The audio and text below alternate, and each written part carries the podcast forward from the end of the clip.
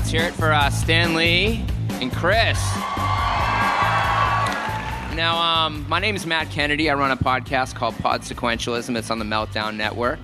Um, highly encourage you to listen to it. Um, I have a very special guest who um, I think needs no introduction. But I'm going to introduce him anyways. Uh, this is my good friend Gerard Way.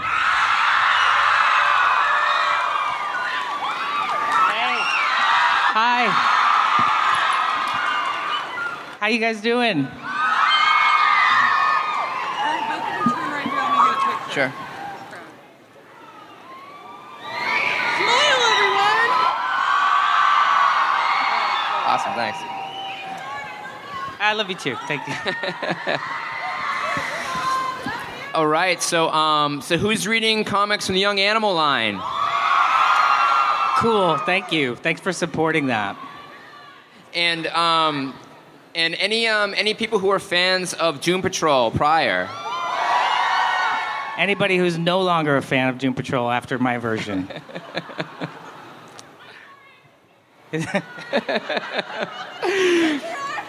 Well, um, I think what I want to first start talking about here is, um, you know, clearly Young Animal is a new imprint, and I think the idea behind it was that uh, DC had approached you and said, "Hey, we, we want we want you to put together this line of comics," and they wanted to kind of take that DC Vertigo aesthetic and mix it with the work that you were doing, which is, I think, kind of groundbreaking, and um, and bring these two things together. Yeah, yeah. You know, it was many years of conversations. Uh, as a lot of people know, I started as an intern at DC Comics. I used to photocopy the pages before they would. This before scanners were a big deal, and um, um, so uh, I knew all the editors a little bit. I used to drop them off their comics in shrunken down form, and um, so anyway, it'd been years of talking to Shelly Bond, um, who's amazing. Yeah and we talked about doing something at Vertigo a long time ago. So we always kind of stayed in touch, and you know, uh, been friends with Jim Lee for a really long time as well. He's very close with my brother, and he'd been coming to shows with his wife, and you know, it was pretty amazing. So we had this relationship, and then we we went and did a comic convention in South America together, and we would have these dinners every night, and we just kind of kept talking about. Um, doing an imprint or something. The, the Yeah. idea was Jim's to do an imprint. Oh, right on. And so now, um, and Shelly Bond was at DC at the time when you were interning, Yes. Yes. and um, and I know it's hard when you're an intern; you don't necessarily meet everybody, but you did eventually have conversations with her. I did. You know, she she she um she's awesome. She she doesn't remember me at all from those days, and she's very upfront about that. And one of the things I love about Shelly, she's she will be like, she's like, I, I don't have any recollection of you as an intern. Um, which I thought was pretty cool, and uh, but we would talk about music. That was always the thing. Like you knew you could talk to Shelly about music, like David Bowie or Britpop. So, you know, Excellent. And so now, when you when you start to bring this together, did you know that you were going to pick Doom Patrol and some of these other series? the imprint was almost built around me writing Doom Patrol. Right. I knew, you know, I knew that I had really wanted to do that. That was like a that was like a life dream goal, you know, uh, wish list thing, bucket Yeah. list thing. So uh, the imprint was really built kind of around the take that we were going to bring to Doom Patrol, Right. and kind of construct the imprint around that. Now, and, and clearly you're really good friends with Grant Morrison. Um, Grant Morrison has collaborated with you musically as in addition to being just a kind of good mentor in comics. Yes. And um, so it's kind of a, a series as beloved and strange as Grant Morrison's run on Doom Patrol, kind of a Dada esque um, approach to superheroes. Um, is, is difficult to replicate and probably not necessarily something you wanted to do exactly the same anyhow. So, in your take on Doom Patrol, what do you think makes it different from what came before, and what were the challenges you faced in approaching writing these characters? Well, you know, uh, first of all, it, it it would be impossible to replicate what Grant was doing with Richard Case. Like, you know, so I wasn't even going to try. More, you know, the thing that was important to me was to touch on some of those characters, though. Yeah. Because those books are still in print. Yeah. You know, more so than I think a lot of other runs. You know, besides the original run, Right. which is fantastic. But Um, It's been so- omnibused. It's been yeah, separately it's, it's out there. It's in in the consciousness. So these are characters that were way ahead of their time, and uh, I felt like bringing them back. But I was totally going to do it the way I wanted to. Right. Um, I think there's an element. I I think my. I think. I think when I write weird comics, I think they're a little different than Grant's weird comics. Yes. I think. I, first of all, his are way smarter than mine, and I think mine are more. Um, casual slice of life a little bit like there's some love and rockets to it More emotional. yeah, I think it's Yeah. more emotional, and it's more lyrical, obviously. Yeah. you know. Well, the um, so in picking your collaborators for these projects, uh, because because you're you can draw. I, I can draw, yes. Yeah, I mean, you know, it's I don't know if people realize that um, Gerard went to SVA, School of Visual I Arts. did. Does anybody out there go to SVA? You guys do? What's your major? Yeah, cartooning major. Yep. Which is how you wound up interning at DC Comics. That is how, yeah. I, I had a writing class with Joey Cavalieri, who was the editor of Superman at the time, and uh, he got me the internship. And I basically interned under him, but I was really in the what they call the FedEx room. Yeah. I mean, make sure all the creators get their get their The mailroom. The, uh, kind of, Kind of it's the like the pre-mail room. They had an intense mail room Yeah. in a lower level, Yeah. but we were like the photocopy slash. The co- copy boy. I was the copy Yeah. boy. Yeah. So now um, we're going to run down the titles really quickly. We're going to dig into each one of them individually, and um, we've already started with Doom Patrol. So I think um, we're going to talk about the other titles, and then we'll we'll go back deep into each.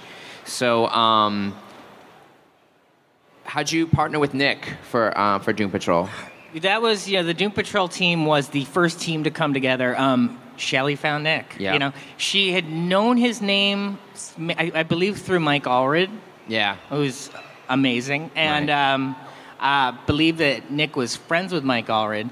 and she just, you know, the, one of the mm, one of the Shelly methods is you just contact somebody, even if you haven't heard for them, heard heard of them or heard from them in like ten years, and then you just ask them to do like a a drawing. and, you know that's kind of what she does. Um, nice. And our office is like kind of covered with these drawings that she just gets people to. But a lot of times they just do it on their own because they they're excited. She gets Right. people excited, you know. Now, does any is anyone here familiar with uh, Nick Derington's poster art? Did a lot of posters for Alamo Draft House, different rock bands, and that type of thing. Yeah, Nick Derington. He he left comics for about ten years. He Right. he'd done some stuff. I did think I think he did some escapist stuff as Right. well. Um, and then he worked in animation, and he he was moved to Texas, and he was working there for like a decade. Yeah. So this is his first comic work in a really long time. Now, the the other titles are Cave Carson has a cybernetic eye, and um, your collaborators uh, with that, or the team behind that, is um, Michael Avon Oeming, Yes, who's amazing, Mike Oeming. um, Powers, um, Mice Templar, um, and you're writing that with Jon Rivera. I am. Yes, Yeah, Jon's Jon a great Rivera. guy. Yes. Full disclosure, Jon and I have done a movie together. Maybe. We're not sure if we're in the final cut. Um, and uh, Jon, you may know from his Heartbreak graphic novels. And, um, and then if we go on to um, Shade the Changing Girl, Shade the Changing Girl is uh, a product of Marley Zarcone. Maya Zarcone, yeah. We got to mention the colorist. So Nick Filardi is doing colors Nick on. Cave Carson, Yep. and Clem Robins is doing the letters. Yes, yes. And, um, and so Cecil Castellucci Is doing Shade, yes. She's writing she's the writer Shade. Shade. And we've got um, Saida Temofonte lettering and Kelly Fitzpatrick coloring. Yep, Marley Zarcone on art. Yep. And um, we've got Mother Panic, which is um, being written by Jody Houser and uh, illustrated by Tommy Lee Edwards. And, um, and that's the only title that hasn't streeted yet. Yes, that comes out uh, November. Right, right. Yeah. And so um, now many of these books, Doom Patrol is a, a full. We got to mention the rest of the Doom Patrol team. Yes. It started with Nick, and then kind of later on, we got Tamra, and then she started coloring. Um, after the black and white art was done for a while, we were just like, who's going to color it? And Shelly again said, what about Tamra? Wow. Bonvillain, and we said, awesome, cool. And um, lettering is done by the legendary Todd Klein on that. So multiple Eisner Award winning letterer. Um, the lettering in, in these these comics is kind of like a who's who, the best of Um, there's got to be probably 15 Eisner Awards between the teams of Yeah, letterers. for sure. Uh, colorists, probably 10 Eisner Awards and, and other awards. Yeah. And um, you know Becky Cloonan doing the covers Oh, yeah. for Becky. you know uh, the the Shade the Changing Girl covers. And now if you if you list, look at that list, and we've named off um, a good eight or nine uh, comic creators, most of whom you've all heard of. There's a, a lot of women involved in this line. Yeah, let's hear it. Um, anybody who's familiar with uh, my podcast knows that we tackle issues of diversity, and it's a, a central theme to what I talk about. And I'm, I'm happy to see that there's a line that has a lot of diverse faces and um, has a lot of women working in comics. But um, I think we've talked about this a little bit that that wasn't necessarily the aim. That it was, you know, you know what is it that you've said? It's You know, like you know, the aim of Young Animal is just to make the best books we can. Exactly. You know, and that was to me the most important. You know, there's three uh, women leads in the Young Animal books, arguably, if you if you count Casey Brink. You know, and that it wasn't really by design. It's just what happened. You Yeah. know, Mother Panic was always going to be a woman because that's how you know she was conceived and things like that. And Mm-hmm. um, it was important to Shelly and I to make sure all women were on the team of Shade the Changing Girl Yep. and have that be that. But you know, I think that people deserve to have a choice, and putting that choice out there without saying like you have to read this because X Y Z. Right. Um, I, I don't think we're saying to anybody that you know, well, you are super awesome if you read the Young Animal books, but but we're not saying if you don't read them you're a bad person. Right. Like we're not. Um, I don't think the books have an agenda. The books just Right. want to be special and different and fun, and I think that was part of the goal with Young Animal. And that's one of the things that I think is important in having comics be more diverse is that it all has to have a great level of quality from every individual creator. And so by bringing together and giving chances to people who are incredibly talented for them to reach a wider audience, the odds after that is established of other voices and more people of color and more uh, women writing comics coming into the business becomes a little bit of an easier transition. And, and certainly, um, there is a, a very different um, percentage of comic professionals now, say, than there were 20 years ago. That uh, there's a lot more women working in comics. There's a lot more people of color working in comics, and um, and I think comics have gotten better. No, You know, they I think definitely because of have. it. Yeah, you know, they're just more. You know, there's just, there's just a lot of options now, and they're just Yeah. very different and vibrant, and you know, new voices and, and different perspectives. You know, but with Young Animal, it came down to like who are the best people to do these books. Like who is the specific voice that we want Shade to have, you Yeah. know, and and Cecil really fit that, you know, and certainly, you know, um, if if you look at at Cecil's list of credits and you're looking at um, some great young young adult books and the Plain Jane series, um, you know, anybody read the Plain Jane series? Anyone familiar with her musical work?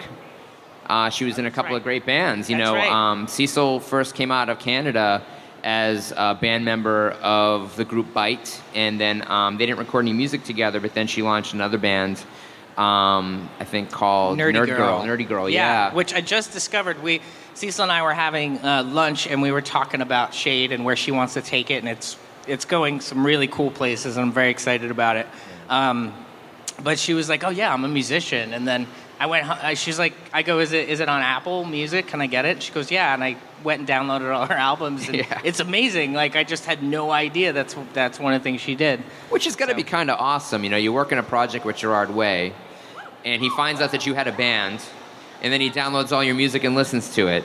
We talked about doing um, a Shade song together. So, because we've um, we've you know You heard it here first. we've now started um, doing music, which is something I wasn't fully expecting because I like to keep the music and the comics separate. But um, I thought if I could make music that wasn't necessarily totally me, and it and it could be perceived as somebody else making the music, and I could get guests and different people.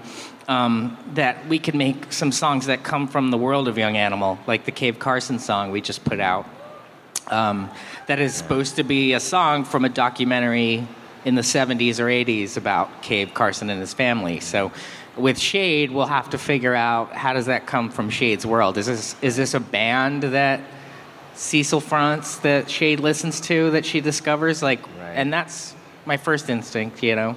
And um, who read Shade the Changing Man back in the day in the 90s? Anyone? Any fans? Now, the, um, aside from just changing the gender of the main character in this, this reboot of the series, the alien uh, consciousness enters uh, the body of a girl in a coma who's actually a bully. And so there's this kind of fear of people of this this girl who just know this girl because of how mean she is, and the the alien intelligence trying to come to grips with why it's being treated this way, not just because it's an alien, but because this particular body has baggage, and it's I think incredibly important that a story of that um, of that level, it's kind of heavy in some ways, um, comes from someone who has such great experience writing young adult novels and has tackled kind of the opposite of that in, in several of her books. And um, a really, really interesting take of the character. Um, full disclosure Shade the Changing Man was my favorite series in the 1990s, and I love Shade the Changing Girl. And um, one other thing that I really love about it is that it has a backup story. And um, one of the artists who's done a backup story for, for Shade the Change Girl, one pager, is Natalia Hernandez, and it's her first published work. And she is, of course, the daughter of Gilbert Hernandez of Love and Rockets fame. So, a little second generation love, you know? We're very, very happy to have her um, to be doing to doing that backup story with her dad. It was amazing. Because I remember doing, uh, we did a signing at Meltdown, and I sat right next to the Hernandez family, and she was there with her mini comics, which were amazing. She's about 11 years old. yeah, the that's what they said. I was like, Yeah. wow, was she, was she like 11 at the time? I think That's so, crazy. yeah. Um, you know, because Shade, the changing man, had had changed genders, I felt that it was comfortable for us, and it didn't feel like we were breaking steel or bending steel to do it. To, Right. To change the gender. It's in the character. canon. It's in the canon. Yeah. It's happened. You know, um, Rac Shade became a woman for one issue, two issues. issues or so. Um, and so it was like a no-brainer to say like okay well let's let's you know take the mythology i mean to me it's in continuity with the old shade Yes. you know Uh, it's important that the young animal books were in continuity with um, the, the stuff from the 90s that we were kind of tributing you know Yeah. So, more in like a Star Wars type of continuity than, say, like a remake. Con- you know, Yes. Oh, yeah. It's stuff. I don't feel like any of this stuff is a remake or a reboot at all. I mean, I guess a reboot is anything that you start up again. So Right. maybe, but I don't know. Reboots usually when you wipe the slate, though, Yeah. right? We're not doing that. You know, the, it's more like yeah, like a Star Wars continuity. It's all connected. Yeah. know? It wasn't bleached and started over. No, it was important to us not to do that. Now, let's, let's talk about Cave Carson has a cybernetic eye. Um, great series. Thank Have- you. Has everybody seen the first issue? Yeah. I've Yeah, it's great stuff. Now, the um, what an obscure character. Yeah, he's pretty obscure. This is a character that you found in an encyclopedia in Dan DiDio's office. Yeah, we're, I was in Dan DiDio's office, and this is right when we decided, probably the same meeting, Yeah. that I sat down and he said, "Well, what would you call it?" And I said, "Young Animal." And Mm-hmm. um, we would later come to find out that Young Animal was the name of a kind of a softcore um, nudity magazine in Japan. So we added the DCs in front of it, and Right. and then it's not published in America, so we're we're, we're pretty clear on that. but- Trademark. You're you're safe. he loved the name, and then he said, "Let's do it." And then he handed me this encyclopedia of DC Comics, Mm-hmm. and uh, I was really excited. And I went home and I started flipping through it, and I had just ordered all of the old Who's Who's Yep. from eBay because I knew that was going to have characters that weren't in the encyclopedia. I knew that. But then I came across this entry that was literally like a half an inch, and it said it just said Cave Carson, and I was like right away like I love the name. And then it said he was a expert geologist, a spelunker. Um, I, I don't even think he's great at hand to hand combat. I think he just I think it just says he's competent. It's like Race Bannon. Yeah, he's like Yeah. Race Bannon from Jonny Quest. Jonny Quest. Totally. um, and uh, and he has a cybernetic eye, and I was like, I was like, why doesn't it say anything else about this? Like, how did he get the eye? And then it, it turns out nobody knows how he got the eye. We did some research, and he showed up in Resurrection Man in the '90s, reintroduced as having a cybernetic eye. But it was it was kind of like back in the day where people were like cyborgs a lot because of Terminator. Yeah. And it was like one of those things a little bit where he had this really intense cybernetic eye. It's not like the eye in our books. It's like bolted More onto like his Deathlok. Yeah, exactly. Like head equipment type of thing. But the the writer used this really great trick, which is to say, like he put the eye on the character to show that he had had adventures in between the last time you saw him that you didn't know about. Right. And I love that storytelling device. I love that trick. Open ended on both. Open ended. So so the writer never said where it came from or who made it or why he has it or anything. So it gave us a lot of room to play with that. And what's it like writing with Jon Rivera? It's amazing. I mean, we met in a comedy writing class in at SVA, and um, you know, we were the only two people that made each other laugh in the whole class. Uh, nobody else laughed at our stuff. Um, Jon's about six feet tall. yeah, he's about six Big feet guy, tall. incredibly Yeah. jovial, great Yes. dude. Great dude. Uh, been really close friends for a long time. And a lot of times we would sit around and just make up stories anyway. Yeah. That's what we did over the years. I mean, we worked on TV shows together. Uh, he wrote a film script with Mikey. So, like, Wow. he's, he's kind of our, you know, sometimes he's our writing buddy. Wow. Yeah. It's like the unofficial, maybe after Grant, seventh member Yes. of uh, My Chemical Romance. Yeah. So whenever we need applause, I'm just going to say MCR and you can cheer. well, um, now let's talk about um, let's talk about Mother Panic. Sure. Now, um, takes place in Gotham. Takes place in Gotham, yeah. Um, wears all white. Where's All White? Is a female vigilante a la Batman and that she's wealthy. yes. And go. Oh, let's see. Well, she makes people angry. Mm-hmm. Um, we wanted to explore fame a lot. We really did. We wanted to explore kind of what it means today, our obsession with fame, um, what it takes to make a person famous these days, as Right. opposed to what it used to take back in the day. Um, and she is somebody that just happens to be famous because um, her dad mysteriously died Mm-hmm. when she was young, and um, she has a lot of money. And that's Wow. kind of the only two reasons. She's like this polarizing figure. I mean, she's also famous because she says what she's thinking. She's like an orphan celebutante who's not afraid to speak her mind. Yes, basically, yeah. Okay. Yeah. And so Jody Houser, who um, is writing the title, you may know for Faith, Yeah. great comic, and um, she's doing she's done ad- adaptations of Attack on Titan and um, Orphan Black, but she also wrote Cupcake Pow. Oh, I'm not familiar. Yeah, which is uh, I think the first web comic I ever read. Oh, cool. Yeah, and, and the type of thing that would show up being shared on my friends' timelines on Uh-huh. Facebook, and I'm like, oh, this is great. Yeah, she's an amazing writer. Um, she helped create the character. She helped shape that character. Again, it a lot of the young animal stuff was just kind of like core concept stuff, and then we would sit down and start collaborating with the writers. And you know, Tommy and I were working on Mother Panic a little before Jody came on, getting the look right, getting certain details right. Like Yep. it's important to show that she was dressed like somebody in Los Angeles. It was kind of, a, you know, where she spends a lot of money to look like she doesn't give a shit. And Right. like, you know, and that was important. Fred Segals. Yeah, because, you know, you see, uh, as represented in comics, sometimes people that are like famous or celebrities and they're, they, you know, they're dressed to the nines, and Yeah. and we're like, no, no, no, no, Vi- you know, Violet's gonna be different than that. She's gonna, she's gonna look pretty, pretty rough. And you know. Tommy's been working in comics since the 80s. He worked on The Yeah. Question and Yep. a lot of kind of um, commercial series. Um, we had been Art wanting Center to work, grad, got my Yeah. Art Center pin for Tommy. Yeah, Tommy and I, Tommy Lee Edwards and I had been wanting to work together for a very long time. He just reached out one day and asked me to come to North Carolina Comic Con. Mm-hmm. I had a blast. We really connected. We talked about doing stuff together. We almost did a Batman thing together. Oh, wow. But then it transformed into Mother Panic. Yeah. And then bringing Jody in to really hone in on the character and bring out her details and help create her with us Yeah. um, was amazing. So you've got this collaboration there. Now, those titles that we've named off, so we've got Doom Patrol, Shade the Changing Girl, Cave Carson, Mother Panic.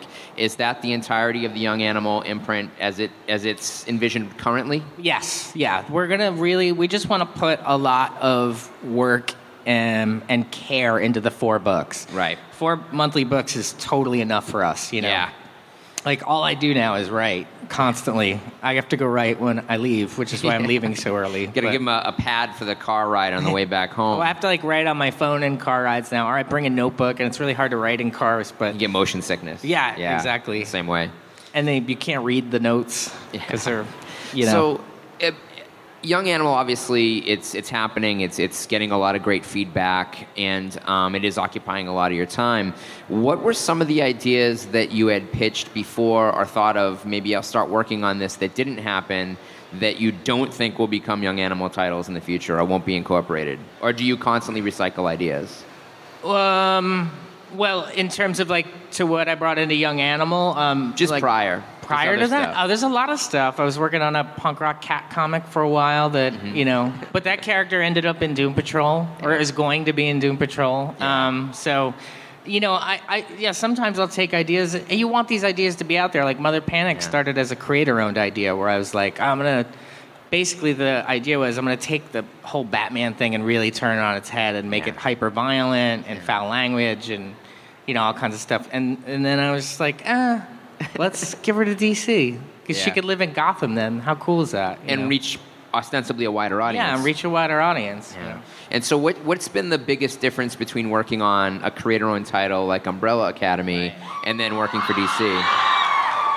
Um, So there's some Umbrella Academy fans out there, I take it. Yeah. You know, with Umbrella Academy, it's different because um, you have like years to write this stuff. You have a long time to, and, and in my case with Hotel Oblivion, many years to write the stuff. Um, But you're also still working on it on the bus when you yeah, on tour. I, yeah, I still wor- I work on it all the time. And what's different is like, you know, you get to. There's no audience when you start. You get to cultivate that audience. Yeah. But when you come on to something like Doom Patrol, you have, you should, I think, in my opinion, as a writer, Consider- consider the people that were fans of this for a very Yeah. long time. You know. Yeah. Um, so I think you take those considerations that you wouldn't take. You know, I, I, I don't. But now that Umbrella has an audience, I do think of the readers that love the first two. So when you showed some of the work that you were working on Doom Patrol to Grant, was it with hesitation or a combination of hesitation and pride? It was weird. I was pretty bold about it, and I don't know why. like, I was just kind of like, and these are characters that are very near and dear to Grant, and I Yeah. just started like spitballing um, my takes on them. Yeah. You know, but it's funny. I have to mention. The ambulance itself was Grant's idea. So he had worked on a film script for Doom Patrol. And he told me, he's, I think what he said to me was, yeah, they get this old ambulance and they beat it up and they spray paint it and blah, blah, blah, blah. And then I was like, but what if the ambulance was Danny? And he would just kind of look at me like, Danny the Street. yeah, Danny Yeah. the Street. I was like, what if you take Danny the Street, make Danny the Street, Danny the Ambulance? Mm-hmm. And, um, well, the second issue's out now, so everybody kind of knows that. So I think. so. Um, but, um, you know, uh, but that was kind of like this weird jump off. And that's where you have the EMTs and things like that, just because this thing in his film script that was just a visual detail, you know. Um, Well, it's interesting too that there's the the first part of the story has an almost kind of powers element to it, and you've got a guy that was working on powers working on Cave Carson, Right. And Cave Carson having a kind of cybernetic eye and that kind of weird science fiction aspect Yeah. is like, well, Shay the Changing Girl is an alien. But Right. there is a kind of interesting, weird, wonderful, and um, you know, fantastic element to the different series that all have a very different voice, but all work. Yeah. You know, it's like four things that work really well together. Yeah, they needed to work well together. That was important, and they needed to be extremely different from each other. That was also very important. You know. Well, I think that's a really great place to end this, and I really want to thank Gerard Way for joining us. Thank you guys for having me. Yep. Talking about uh, Young Animal, um, you can you can hear this podcast. Um, it will be rebroadcast as a Pod Sequentialism episode next Sunday. Um, I encourage you to to find us on on Instagram at PodSeq P O D S E Q. Look for Pod Sequentialism um, on Facebook and uh, Twitter, and um, of course the many amazing things that Gerard is doing. Uh, you have any social media you want to shout out? What's that? Do you have any social media you want to shout out? Uh, I uh, I don't use Twitter anymore. I kind of have an Instagram. I kind of use. um, I have a website which I usually I was supposed to update all the time with these kind of morning pages that I do, but I got real busy with the comics. So, so um, uh, but that's kind of where you can find me, I guess. Those places. Perfect. Well, again, thank you, Gerard Way. Thank you, guys.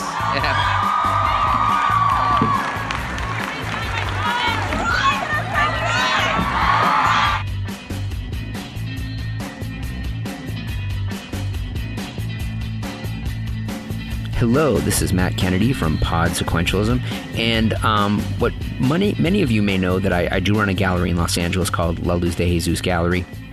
And what you may not know is that it's inside Wacko, which is probably the greatest center of pop culture in the world. And it may sound like hyperbole, it's not. Um, you can, if you don't want to trust my judgment, you can listen to people like Kevin Smith, uh, James Gunn, uh, David Mack, um, all of whom will swear that uh, one of their favorite places on earth is uh, Wacko, the shop that houses La Luz de Jesus Gallery. Um, whether it's blind box toys or little tchotchkes or art books, it pretty much is the place that you can get all of your Christmas shopping done for every possible annoying person to buy for that you can imagine. They've got everything, and I highly recommend that you visit them. You can visit them online at soapplant.com. You can visit the gallery at laluzdejesus.com, and that's spelled L A L U Z D E J E S U S.com. Check them out and tell them Matt Kennedy sent you.